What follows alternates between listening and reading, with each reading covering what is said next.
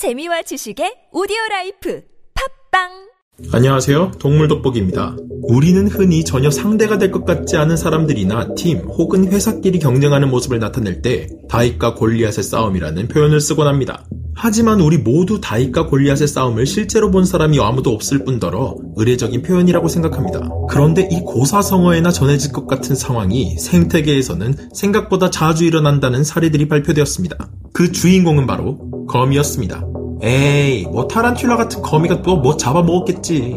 이런 생각을 가지고 영상을 누르셨다면 큰 오산. 오늘 소개할 거미는 바로 1인치의 몸집을 가지고 있는 꼬마 거미과이기 때문이죠.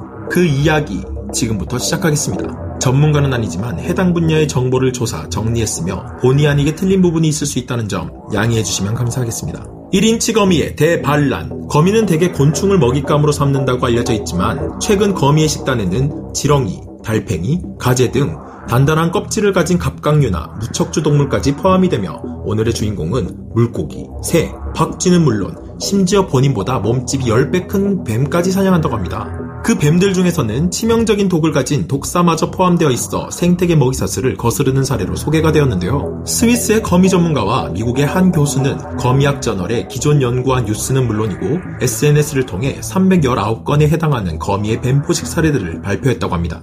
뱀을 사냥하는 거미의 사례는 타란툴라와 같은 대형 거미가 아닌 몸집이 작은 꼬마 거미과에서 주로 발견이 됐다고 하는데 이건 뭐 조만간 대형 거미가 사람 잡아먹는 건 시간 문제겠네 하는 생각도 듭니다. 몸집이 1인치 이하인 이 꼬마 거미과는 먹잇감이 된 뱀보다 10배가량 작은데요. 꼬마 거미의 몸 길이는 0.6cm에서 1.1cm 수준으로 전 세계에 분포하는 흔한 거미이며 거미줄을 도르래처럼 조절해 자신의 체중보다 50배에 달하는 먹이까지 사냥하는 종으로 알려졌습니다. 특히 그 중에서도 꼬마 거미과에 해당하는 검은 독거미가 뱀 사냥에 적극적인 종으로 밝혀졌으며 그 포식 사례는 60%에 달한다고 합니다. 우연히 지나가다 검은 독거미를 만난 먹잇감들은 재빨리 도망가거나 그냥 죽음을 받아들여야 하는데요. 검은 독거미 중 암컷을 만났다면 수단과 방법을 가리지 않고 그 자리를 빠져나가야 할 것입니다. 주로 북미를 비롯해 아프리카, 호주, 이스라엘 등에 서식하는 이 암컷 검은 독거미의 사냥 방식은 척추동물에게 치명적인 독액을 분비하는 것인데요. 이들은 원형의 둥근 거미줄이 아닌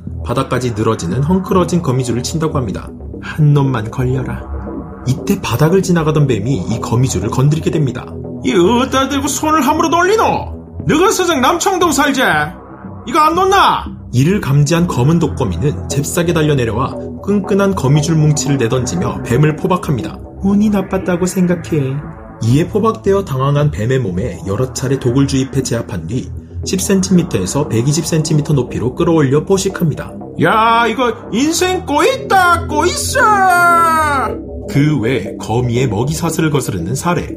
물론 거미학 저널과 SNS에 소개된 319건의 거미 포식 사례 중에서 타란툴라가 빠질 수는 없을 것입니다. 대형 거미에 속하는 타란툴라도 뱀 포식 사례의 10%를 차지하며 타란툴라의 사냥은 꼬마 거미과에 비하면 맹수와 다를 바 없습니다. 우선 땅바닥에서 뱀을 붙잡은 뒤 커다란 이빨로 뱀을 물어 치명적인 신경독을 주입합니다. 불과 1, 2분 만에 독이 퍼져버린 뱀은 그대로 굴 속으로 끌려가 맛있는 한 끼 식사가 되어버리죠. 독거미가 뱀을 사냥할 경우 뱀이 죽기까지 몇 시간 걸리지 않지만 독이 없는 거미의 경우 며칠이 걸리기도 한다고 합니다. 그리고 이들이 식사를 마치고 돌아선 자리에는 뱀의 껍질만 덩그러니 남아있다고 하는데요. 이는 잡힌 뱀의 몸속에 소화액을 넣어 뱀을 흐물흐물하게 만들어버린 후 그 체액을 빨아먹기 때문입니다. 어디 가서 이런 대접을 받을 뱀이 아닌데 뱀의 체우치고는 상당히 처참한 결말입니다. 319건의 사례 가운데 거미 40종이 90종이나 되는 뱀을 먹는 것으로 나타났으며 이 중 거미 절반과 뱀의 30%는 강력한 독을 지닌 종이라고 합니다. 실제 치명적인 독사로 알려진 동부 갈색뱀은 호주에서 뱀으로 인한 사망의 60%를 차지할 만큼 전 세계에서 가장 치명적인 독을 분비하는 종입니다. 하지만 검은 독거미 앞에서는 이들도 먹잇감으로 전락하고 만 것입니다. 이에 연구자들은 독거미가 독사에 면역이 있는지 독거미가 독사의 약점을 공략하는지 확인된 바는 없지만 코브라과와 살무사과 독사의 먹이가 거의 척추동물임에 비춰볼 때 거미에게는 뱀의 독성이 영향을 끼치지 않는 것 같다는 의견을 밝혔는데요. 적을 알고 나를 알면 백전무태라고 했는데 이건 적을 알 수 없으니 당할 수밖에 없는 노릇입니다. 거미의 천적은 사실상 인간, 뱀은 강력한 근육 덩어리로 되어 있지만 거미줄에서 빠져나가는 사례는 매우 드물게 나타난다고 합니다. 자신의 힘으로 거미줄에서 도망친 뱀은 1.5%에 지나지 않았고 거미의 사냥 성공률은 무려 87%에 육박한다고 합니다.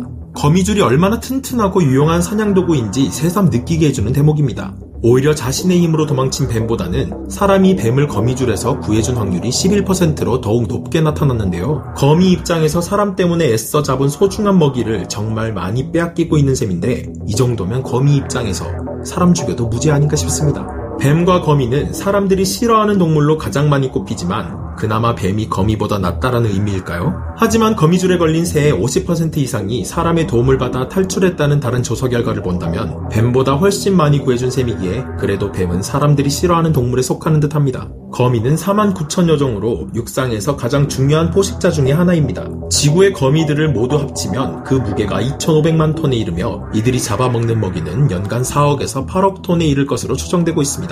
이에 연구자들은 거미들이 엄청난 식욕을 채우기 위해 매우 다양한 먹이를 사냥하는데 뱀과 척추동물은 보조적 먹이원으로 중요한 기능을 한다고 밝혔는데요. 거미가 뱀을 포식하는 사례의 51%는 미국에서 나타났고 29%는 호주에서 보고됐다고 합니다.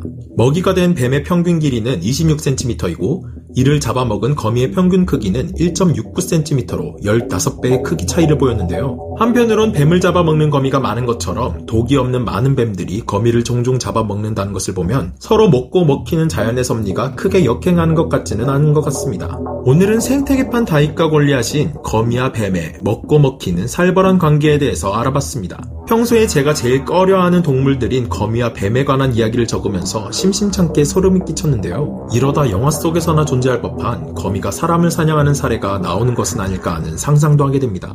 여러분들은 오늘의 영상을 보면서 어떤 생각이 드셨나요?